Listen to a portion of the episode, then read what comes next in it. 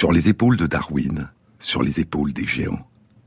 Se tenir sur les épaules des géants et voir plus loin, voir dans l'invisible, à travers l'espace et à travers le temps. Tenter de ressentir, d'imaginer l'étrange splendeur des mondes qui nous entourent et qui n'ont cessé de se transformer, de se réinventer sous des formes toujours nouvelles. Approcher, et tenter de partager ce qu'il y a à la fois d'unique et d'universel en chacun de nous, s'ouvrir au monde et aux autres. Comment découvrir la richesse et la singularité de ces mondes intérieurs qui nous semblent inaccessibles?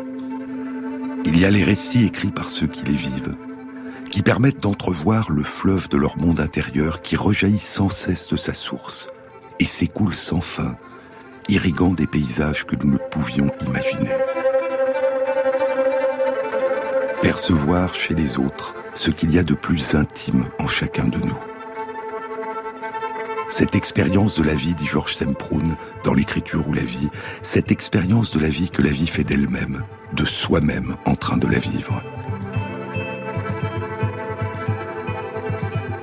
Il n'y a pas, dit Semproun, il n'y a pas dans la langue française de terme pour décrire cette expérience fondatrice, singulière, unique, privée et pourtant universelle, se sentir en train de vivre. Il y a des langues qui ont un mot pour décrire cette sorte d'expérience. En allemand, on dit Erlebnis, en espagnol vivencia. Mais il n'y a pas de mot français pour saisir d'un seul trait la vie comme expérience d'elle-même.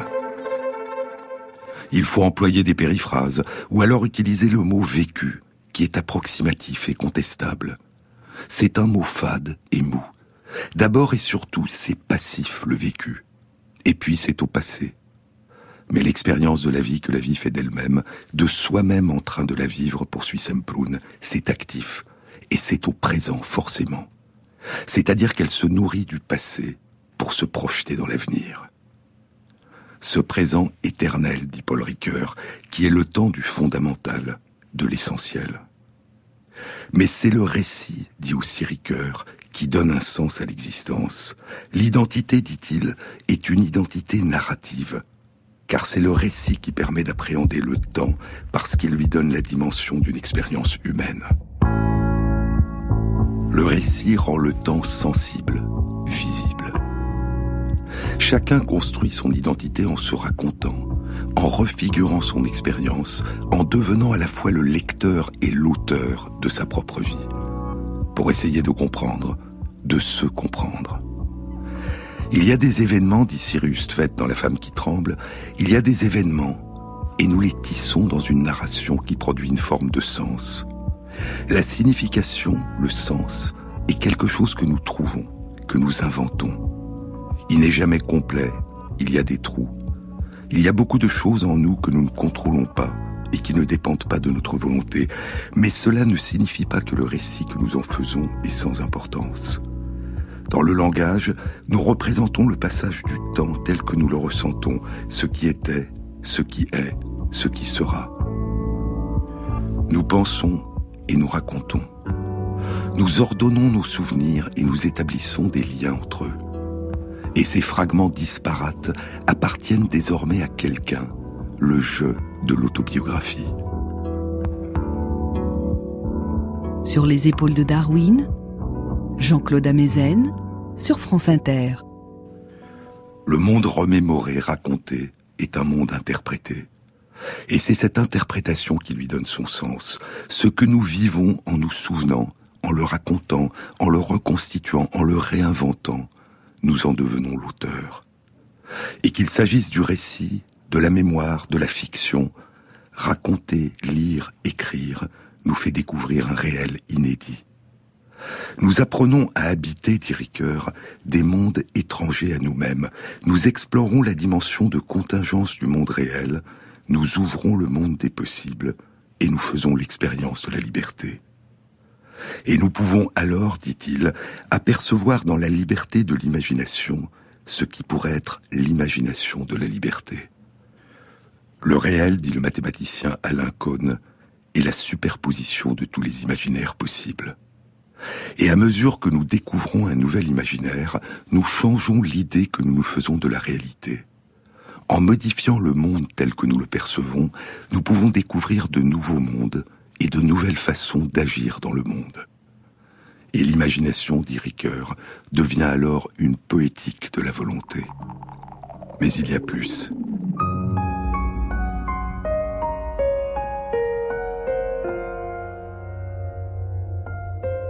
Dans le récit que nous faisons de notre vie, il y a toujours un autre, une autre, présent ou absent, à qui nous nous adressons.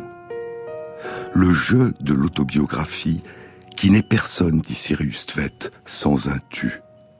Car pourquoi racontons-nous après tout? Il y a toujours une autre, un autre, à qui nous nous adressons. L'existence de l'autre, dit Paul Ricoeur, comme condition de mon existence pleine et entière.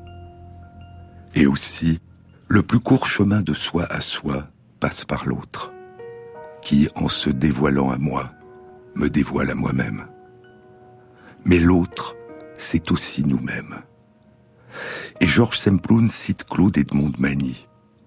L'écriture, dit-elle, si elle prétend être davantage qu'un jeu ou un enjeu, n'est qu'un long, interminable travail d'ascèse, une façon de se déprendre de soi en prenant sur soi, en devenant soi-même, parce qu'on aura reconnu et mis au monde l'autre qu'on est toujours. L'autre, toujours à découvrir, à reconnaître, à mettre au monde, à réinventer. Comme un manque en nous de la part de nous qui est dans tous les autres, comme un manque dans tous les autres de leur part qui est en nous. Tenter de partager ce qu'il y a à la fois d'unique et d'universel en chacun de nous, s'ouvrir au monde et aux autres, lire, et le lecteur en sait plus long sur un livre que son auteur lui-même, dit Patrick Podiano.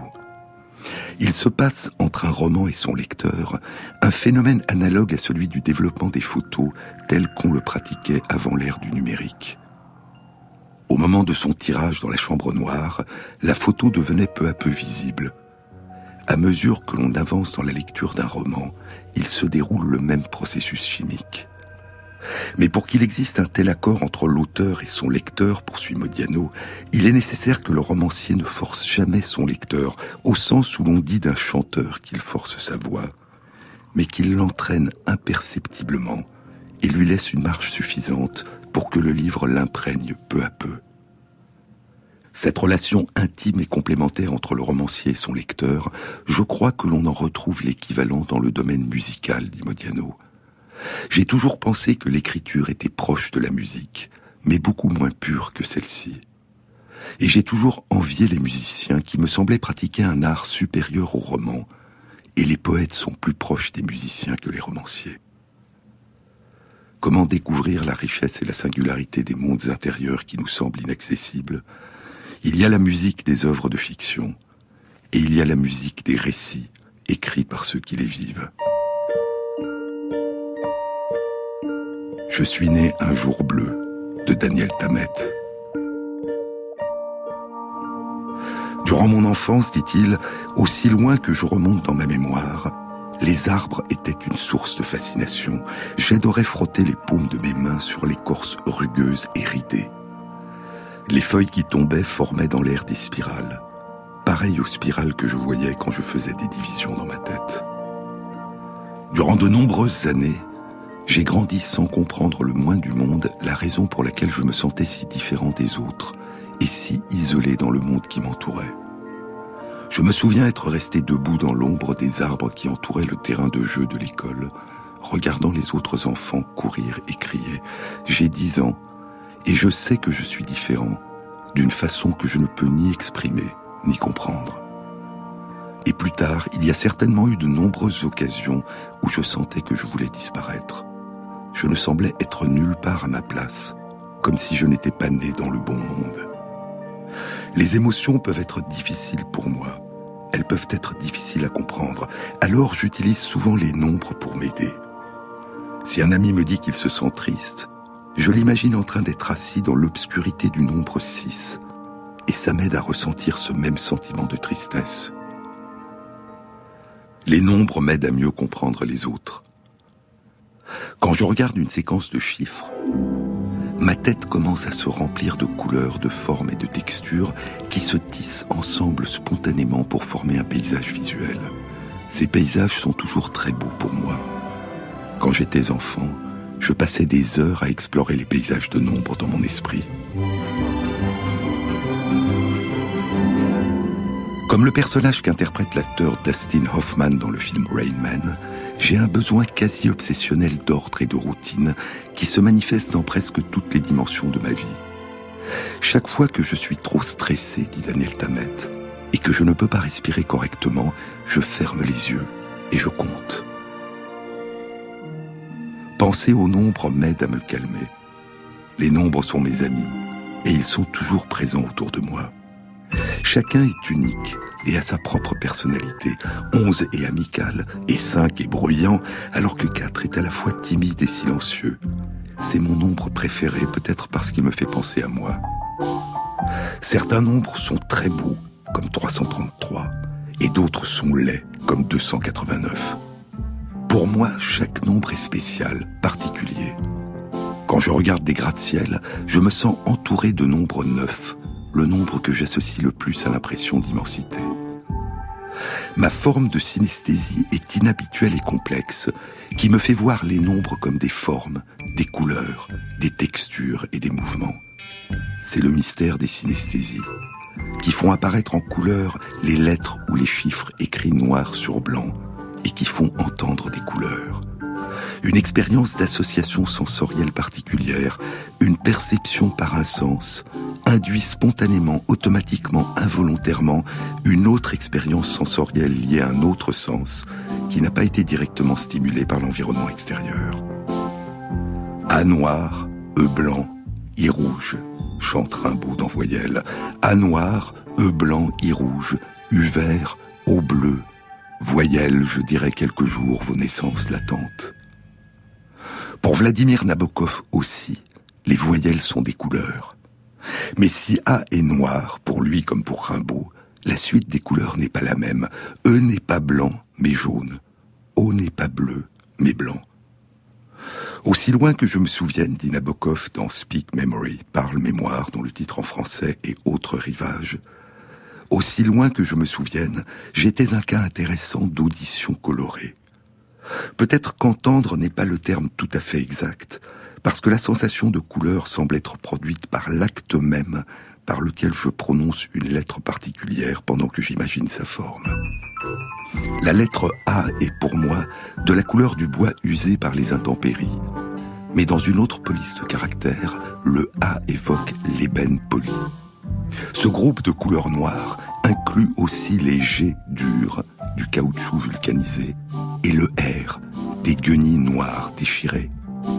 Le N farine et le O petit miroir au manche d'ivoire s'occupent des blancs.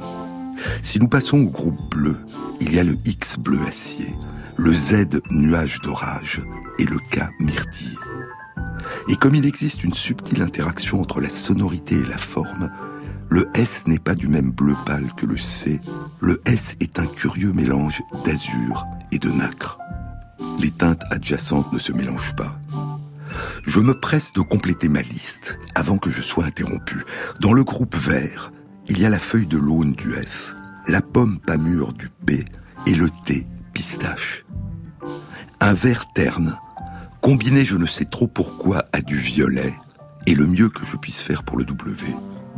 Les jaunes comportent des E et des I variés, le D crémeux, le Y doré vif, et U, dont je ne peux exprimer la valeur alphabétique que par cuivré avec un reflet olive. Dans le groupe des marrons, il y a les tons caoutchouteux riches du doux G, du J plus pâle encore, et le lacet de chaussures terne du H. Finalement, parmi les rouges, le B a la tonalité que les peintres appellent sienne brûlée, le M est un pli de flanelle rose. Et aujourd'hui, j'ai enfin apparié le V avec la teinte rose quartz que j'ai découverte dans le dictionnaire des couleurs de Maertz et Paul. Le mot pour arc-en-ciel est un arc-en-ciel véritable, mais brouillé. Il est, dans mon langage personnel, le mot difficilement prononçable de Kspikv. K-Z-S-P-Y-G-V.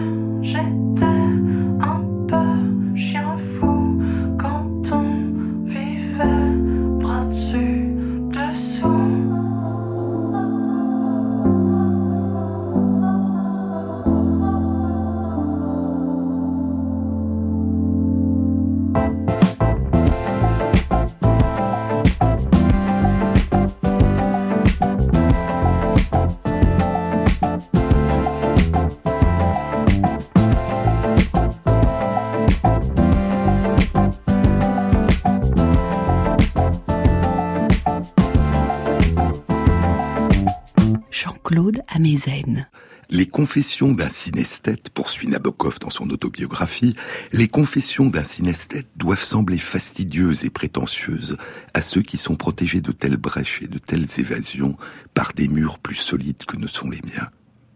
À ma mère, pourtant, tout cela semblait normal.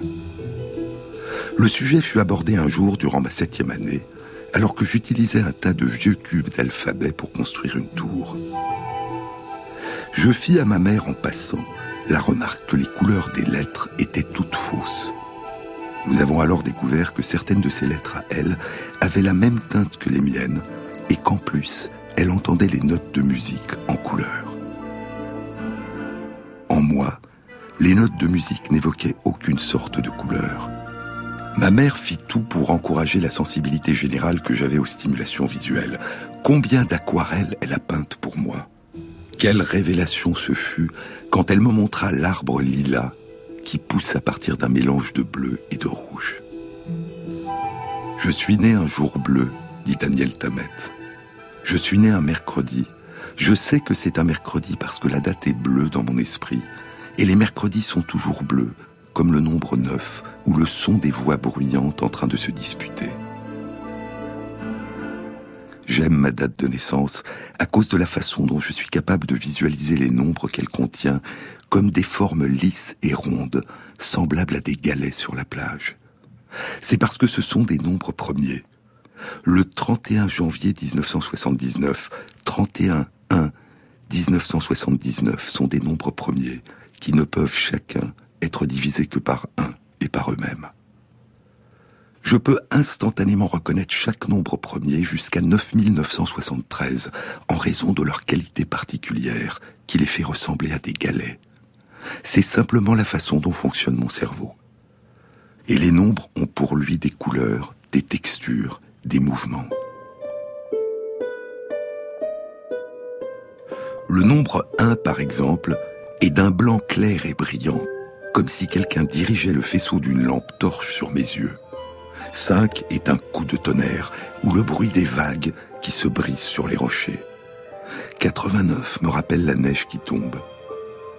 Mon type de calcul favori est d'élever un nombre à une puissance, c'est-à-dire de le multiplier par lui-même un nombre donné deux fois. Multiplier un nombre par lui-même une fois s'appelle l'élever à la puissance 2 ou au carré. Par exemple, le carré de 72, 72 multiplié par 72 est égal à 5184. Le carré d'un nombre prend toujours une forme symétrique dans mon esprit, ce qui le rend particulièrement beau pour moi. Multiplier le même nombre trois fois par lui-même s'appelle l'élever à la puissance 3 ou au cube. Le cube de 51, 51 par 51 par 51, est égal à 132 651. Je vois en moi chaque résultat d'élévation d'un nombre à une puissance différente sous la forme d'un motif visuel différent. À mesure que les sommes et leurs résultats augmentent, les formes mentales et les couleurs deviennent de plus en plus complexes. Je vois 37 à la puissance 5, 37 par 37 par 37 par 37 par 37 égale 69 343 957 sous la forme d'un grand cercle composé de plusieurs petits cercles courant de haut en bas dans le sens des aiguilles d'une montre. Daniel Tammet se promène mentalement dans les reliefs et les couleurs des paysages de nombre qu'il a mémorisés.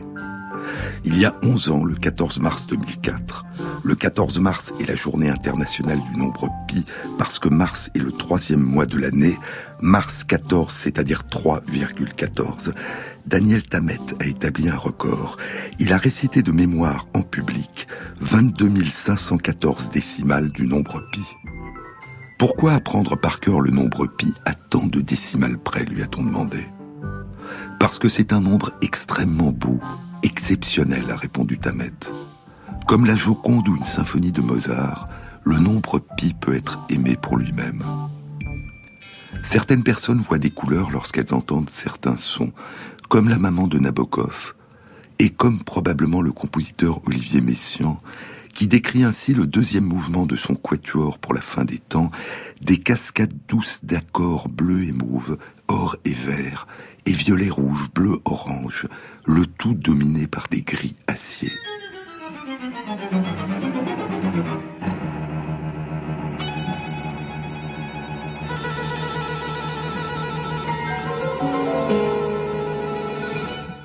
Quand je divise un nombre par un autre, dit Ahmet, je vois dans ma tête une spirale qui descend formant des boucles de plus en plus grandes, qui semblent progressivement s'incurver et se déformer.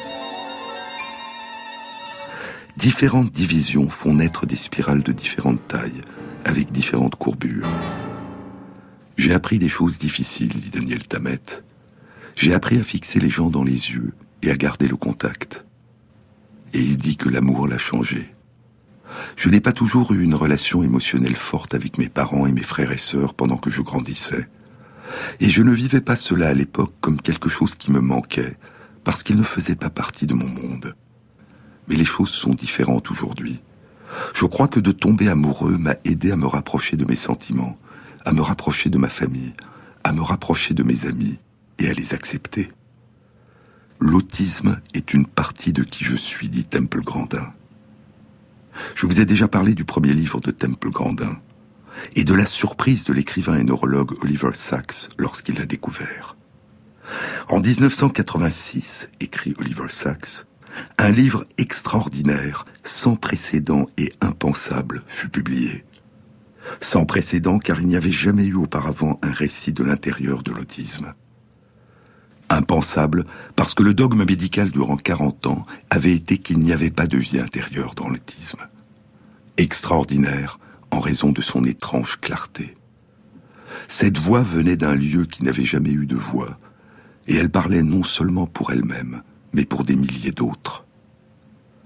La voix était celle de Temple Grandin, et le livre dont Oliver Sacks écrivait la préface s'intitulait Ma vie d'autiste. Aujourd'hui, Temple Grandin est professeur en sciences des animaux à l'Université du Colorado.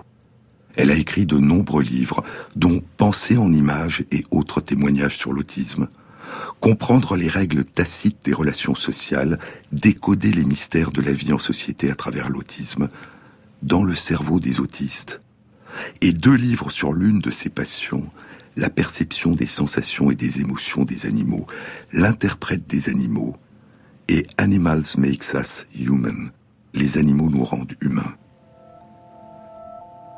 Il y a les livres de Temple Grandin, il y a les livres de Daniel Tammet, Je suis né un jour bleu, Embrasser le ciel immense, L'éternité dans une heure. Et il y a les livres de Joseph Chauvanec, Je suis à l'Est, et éloge du voyage à l'attention des autistes et de ceux qui ne le sont pas assez. J'ai eu la chance d'apprendre à parler tant bien que mal, dit Joseph Chauvanec.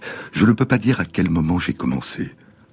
L'amélioration de mon élocution est restée relativement compliquée pendant longtemps, jusqu'à maintenant, diront les mauvaises langues comme la mienne.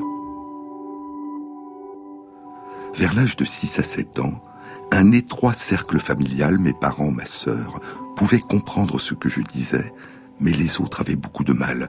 Je me souviens encore de scènes où la personne me faisait répéter encore et encore pour comprendre ma phrase, avant de se tourner vers mes parents pour l'interprétation. Avant d'exiger quoi que ce soit d'un enfant, il faut d'abord s'entendre sur ce que parler veut dire. Veut-on que l'enfant émette des sons comme le font les adultes, comme les enfants de son âge le font ou sont censés le faire? Veut-on qu'il comprenne les choses, et si oui, lesquelles? Ces interrogations sont loin d'être oiseuses. Un enfant sachant lire des chartes médiévales en latin et les commenter par écrit tout en ne sachant pas parler, est-il un attardé mental? Et si le même enfant n'avait jamais été mis face à une charte médiévale en latin? Nous nous acheminons peu à peu vers la question qui hante la scolarité. Si vous ne savez ni jouer au cerceau ni nouer vos lacets, mais que vous vous passionnez pour le calcul différentiel, avez-vous les compétences pour passer en année supérieure de maternelle?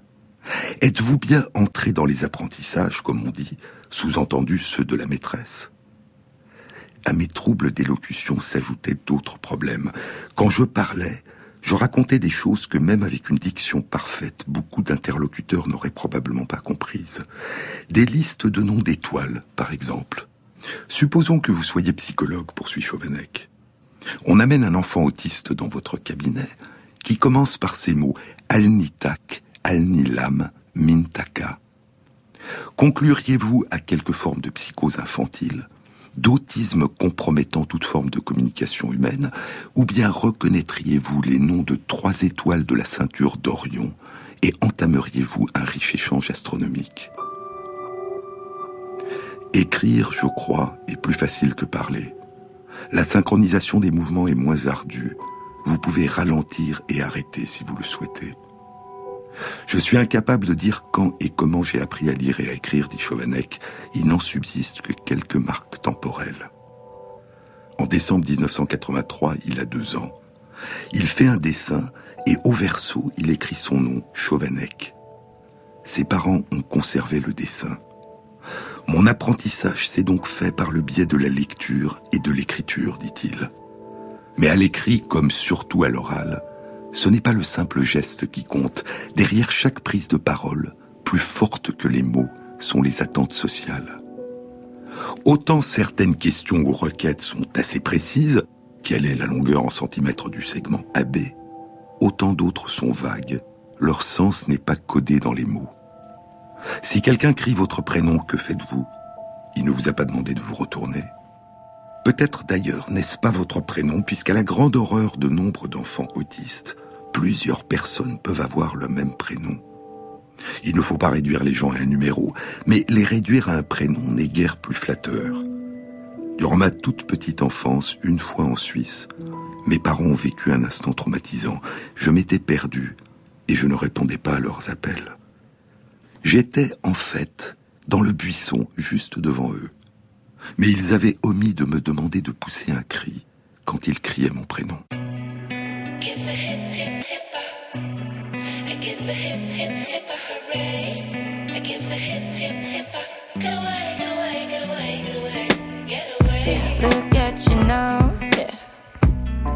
Got the whole world staring at you. You think it all stops spinning when you close your eyes. You spend all your time trying to make me jealous of you and showing off that beauty that you don't really have.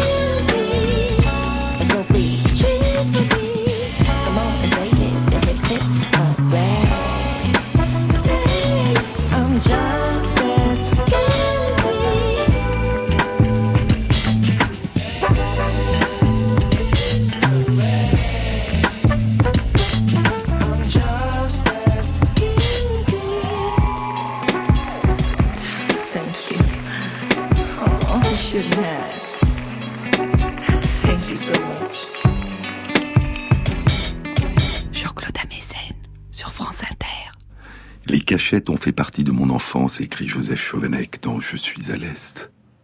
Enfant, j'avais des accès de colère ou des moments de repli complet lors de ces crises d'angoisse. Quand mes parents changeaient le programme du lendemain, je pouvais passer des heures sans bouger, sous un meuble, sous un lit, l'un de mes endroits préférés, dans un coin caché. On s'y sent protégé. Il y a beaucoup moins de bruit, beaucoup moins de lumière. J'y ai passé tant de demi-journées.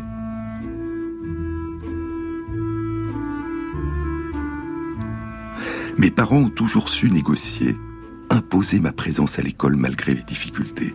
Pour les enseignants, j'étais un enfant à problème, en pire. Le profil classique de l'enfant à problème est connu. Il a de mauvaises notes, se comporte mal en classe et désobéissant. Je pouvais, quant à moi, avoir de bonnes notes. Les enseignants savaient que je lisais des bouquins qui ne correspondaient pas à mon niveau de l'époque, que je n'étais pas désobéissant, mais malgré tout, je posais problème. Quelques années plus tard, j'allais devenir un cancre avec de bonnes notes, une sorte d'oiseau étrange dans le paysage scolaire. J'ai eu deux types de relations avec les enseignants, poursuit Chauvanec. Certains m'aimaient bien, voire m'aimaient beaucoup, et d'autres se méfiaient, avaient peur de moi. Après tout, je me dis que ceux qui appréhendaient ma présence avaient leurs raisons, je devais beaucoup perturber le cours. Imaginez un enfant qui a tout le temps la main levée pour répondre, ou qui vous corrige de manière parfois très brutale quand vous faites une faute d'orthographe en écrivant au tableau. Cela peut être fort pénible. Souvent, on pense qu'un enfant autiste qui corrige ses enseignants le fait pour les blesser. Ce n'est pas exact. Et il n'y a pas que cela. Si participer à la vie de la classe est généralement tenu pour une bonne chose, l'enfant avec autisme peut poser un problème précisément en croyant bien faire. Par exemple, supposons que l'enfant en question, moi en l'occurrence, s'intéresse au hasard à l'Égypte des pharaons. Quand vient dans le programme scolaire le moment de parler de l'Égypte, votre classe tournera à l'enfer, parce que l'enfant aura tout le temps la main levée, vous interrompra pour corriger telle ou telle chose que vous avez dite, ou pour en rajouter, et il ne pourra peut-être pas comprendre que le programme prévoit de traiter cela en une demi-heure, et pas en une année entière. L'Égypte était pour moi une obsession. Pendant quelques années, je n'avais en tête quasiment que ce pays, son histoire et la liste des pharaons de 30 dynasties que je connaissais par cœur. Récemment, en marchant dans Paris, je me suis arrêté par hasard devant une vitrine. Avec un petit pincement au cœur, j'ai lu le nom d'un établissement privé de cours d'égyptologie. Tous mes souvenirs d'enfance sont remontés. Il y a tant d'années, je leur avais écrit, mes parents me dictant la lettre pour qu'ils m'envoient leur catalogue. Bien sûr, je ne m'étais pas inscrit faute d'argent. Mais me retrouver face à cet institut m'a procuré un vrai choc. Tout comme il y a quelques années, quand de la même façon j'ai découvert la façade de la maison de l'astronomie rue de Rivoli, un établissement un peu mythique de mon enfance. Des rencontres dont je n'ai parlé à personne et qui disent mieux qu'une longue argumentation l'utilité des apprentissages personnels de l'enfant autiste, même et surtout quand ils apparaissent inutiles ou absurdes pour son âge. Joseph Chauvanec est diplômé de Sciences Po et docteur en philosophie. Durant des années, il a rédigé les discours de l'adjoint aux questions concernant les personnes handicapées à la mairie de Paris. Il a appris un grand nombre de langues vivantes et mortes et est devenu un grand voyageur. Il raconte ses voyages et ses découvertes des autres dans Éloge du voyage à l'attention des autistes et de ceux qui ne le sont pas assez. C'était après une nuit éprouvante, écrit-il, Nuit de doute, la dernière sur place, où je pensais être prise au piège de Sistane au Balouchestan, ne plus pouvoir en sortir, retrouver Téhéran, la modernité lointaine. Au matin, dans la chaleur relative de ce qui était pourtant l'un des jours les plus froids de l'hiver, je finis par trouver la station de bus. Et après des heures d'attente, le bus vers l'ouest s'ébranla, passa les checkpoints, marquant chaque fois de longues pauses. Soudain, le néant. Sur des centaines et des centaines de kilomètres, un paysage entièrement minéral allait nous accompagner. Calme et ensoleillé au début, de plus en plus étrange par la suite. Ce n'est qu'en fin d'après-midi, au cours d'une escale, que je compris. Le sable fouettait le visage avec une violence telle que la tempête de sable s'annonçait redoutable.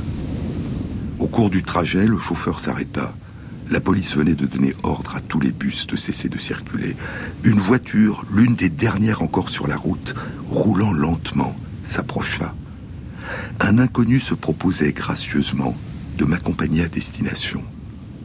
Par une visibilité nulle, entre des palmiers presque couchés sous la râpe sableuse qui s'abattait sur eux, j'entrais dans la cité maudite de Bam.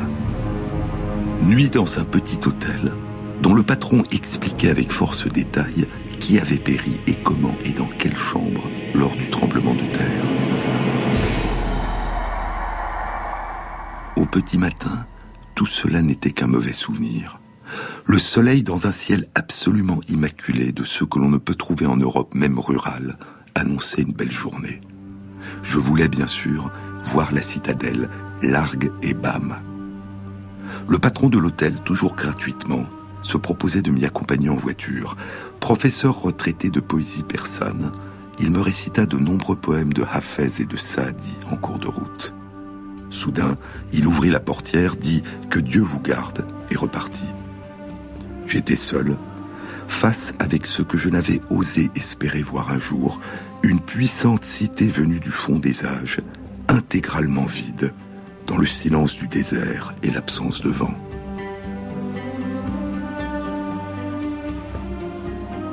En Europe, les antiques cités sont soit détruites et méconnaissables comme Pompéi, soit réduites à quelques maisons détournées à un usage touristique. Ici, rien de tel. L'antique ville de Bam émergeait comme un vaisseau fantôme des temps révolus, hors du monde des hommes.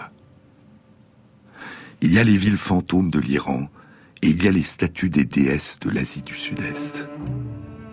C'est au bout de l'Orient que je l'ai rencontré, dit Chauvanec. Là où la bande côtière chinoise, qui concentre des centaines de millions d'âmes, elle-même prend fin, se fracture en une multitude d'îles, comme si face à l'immensité de la mer, la nature seule et non les hommes pouvaient s'avancer. Né selon la légende sur l'îlot de Putuoshan, aujourd'hui dans la province du Zhejiang, Kuan est une figure complexe, à la croisée des cultures et des siècles. Au-delà de son histoire, le nom de Kuan demeure dans ma mémoire, celle qui voit ou contemple les sons du monde. Avec le temps, la pression humaine se fit plus forte. À l'orée du paradis des îles de Kuan grandit une immense métropole, Shanghai et ses villes associées. C'est donc un univers de béton strict que les statues éthérées de la déesse regardent de loin, à travers un maquis d'eau et de fragments de terre. Un face-à-face qui, en fin de compte, ne fait que donner plus de sens encore à son nom, celle qui contemple les sons du monde. Associer le sens de la vision au son peut paraître inapproprié, mais les personnes synesthètes, elles qui voient les sons en couleur, contrediraient cette conception restrictive. Ou, plus simplement encore, comment ne pas voir en la ville le meilleur exemple de fusion entre son et vision?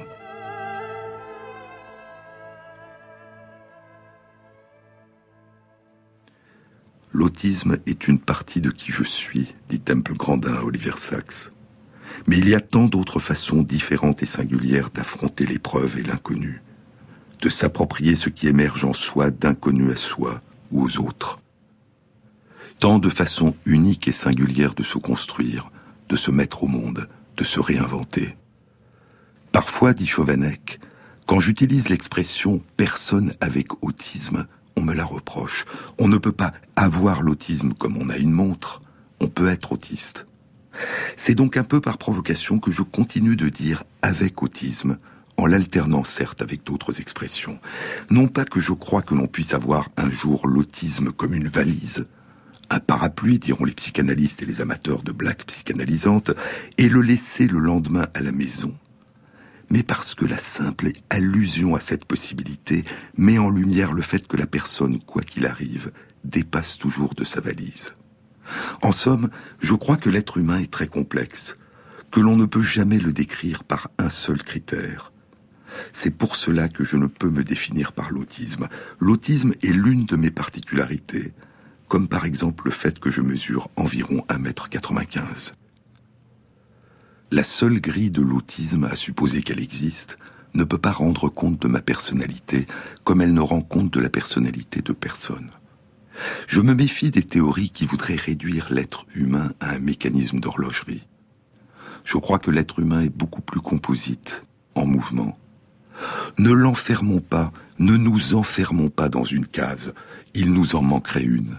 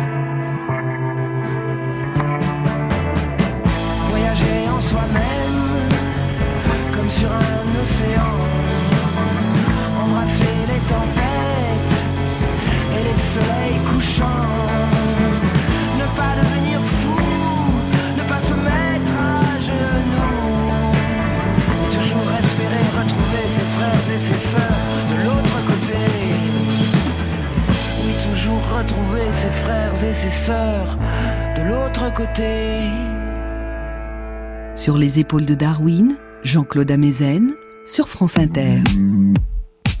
Je sais que j'ai une maladie, et pourtant je ne suis pas cette maladie, et je ne le serai pas. C'est un livre bouleversant d'Ève Ricard, Une étoile qui danse sur le chaos. Il faut beaucoup de chaos en soi, dit Nietzsche. Il faut beaucoup de chaos en soi pour accoucher d'une étoile qui danse. Il y a tant de façons différentes de se découvrir, de découvrir les autres, et de se révéler aux autres. Quand les jeux sont finis, dit Ève Ricard, nos yeux s'ouvrent à cette simplicité. Ce monde que nous voyons est notre regard. Et encore, rien ne nous vient que de nous. L'autre m'est nécessaire pour recevoir. Je suis nécessaire à l'autre pour qu'il donne. Le livre commence ainsi. Unique et semblable à tout autre par les joies, par les peines, par les peurs, par leur apaisement, du vif désir à chaque aube renaissante, ma vie a suivi son cours vagabond. Unique et semblable à chaque femme, j'ai été épouse, amante, j'ai connu en moi l'enfant. J'ai aimé et l'amour ne s'est jamais éloigné. Unique et semblable à tout autre ont été mes souffrances. À chacune, le temps des défaites et des victoires. Un premier signe inexpliqué sur l'île de Patmos en Grèce. Deux années passent, j'ai du mal à écrire. Puis mon corps devient plus raide à l'image de ma pensée qui, semble-t-il, se rigidifie. Comme tu marches, ma fille, ton corps ne se déhanche plus, tes bras restent accrochés le long de tes flancs, qu'as-tu fait de tes pas chaloupés? Vient le temps des vérités et des mauvaises nouvelles.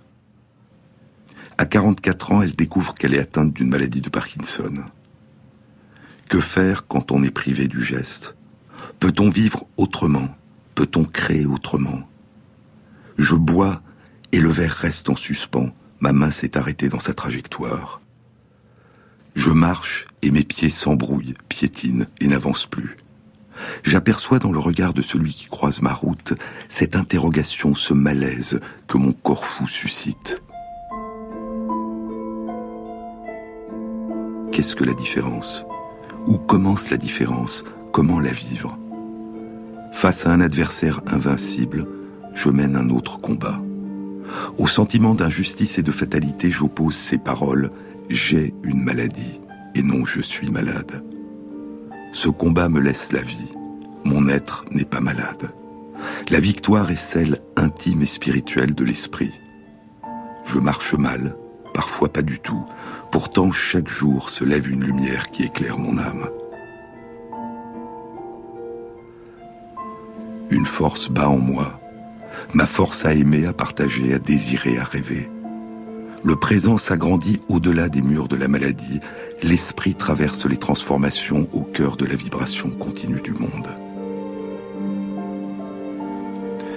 Des noms, dit Ève Ricard, des verbes, des adjectifs, légèreté et rigueur réalisent le secret de cet alliage précieux, le langage.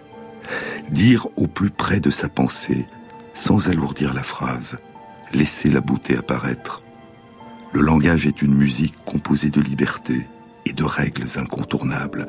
Inviter les enfants à faire cette découverte, c'est mon métier d'orthophoniste, une part de ma vie.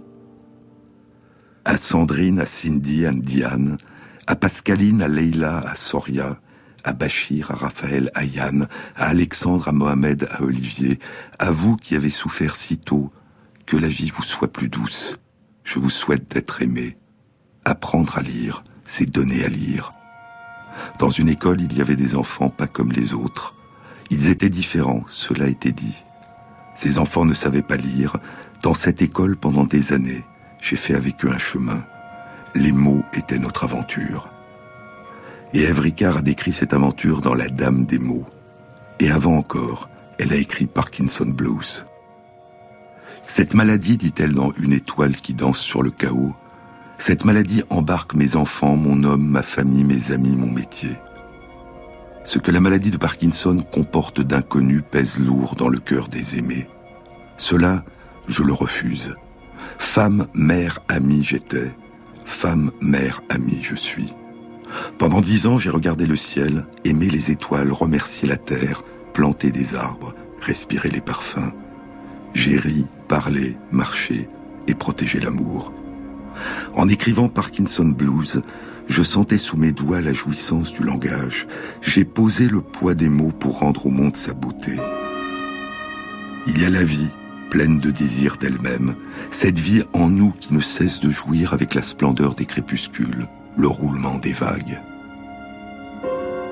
Nous regardons le monde, nos yeux voient, nos oreilles entendent, notre cœur respire sa mystérieuse totalité. J'ai déposé les armes et ne combats plus ce qui vient me prendre chaque jour un peu plus. Il y aura toujours quelque chose en nous de la promesse de la vie. Il y a tant d'amour à vivre, tant de fleurs à chaque printemps, tant de silence dans un flocon de neige. Tant de marelles d'enfants et d'enfants qui, devenus grands, verront leurs enfants tracer à leur tour des marelles à la craie. Tant d'arbres et d'ombrages où s'asseoir face au monde. L'essence de la vie est une source qui coule entre nos mains et nous ne pouvons pas la retenir, elle est partout. L'orage approche, dit Ève Ricard. Cinq heures du matin, je guette les prémices du jour. Hier, j'ai terminé ce livre. Face au ciel déchiré d'éclairs et de tonnerres, assise sur l'escalier de pierre, je suis seul et j'attends. Le cœur brûlant, j'appelle la pluie. Elle arrive violente, et je m'en vais ivre de terre et d'eau, dansant parmi les herbes hautes. Je vois sous mes pas jaillir par milliers de brèves étincelles.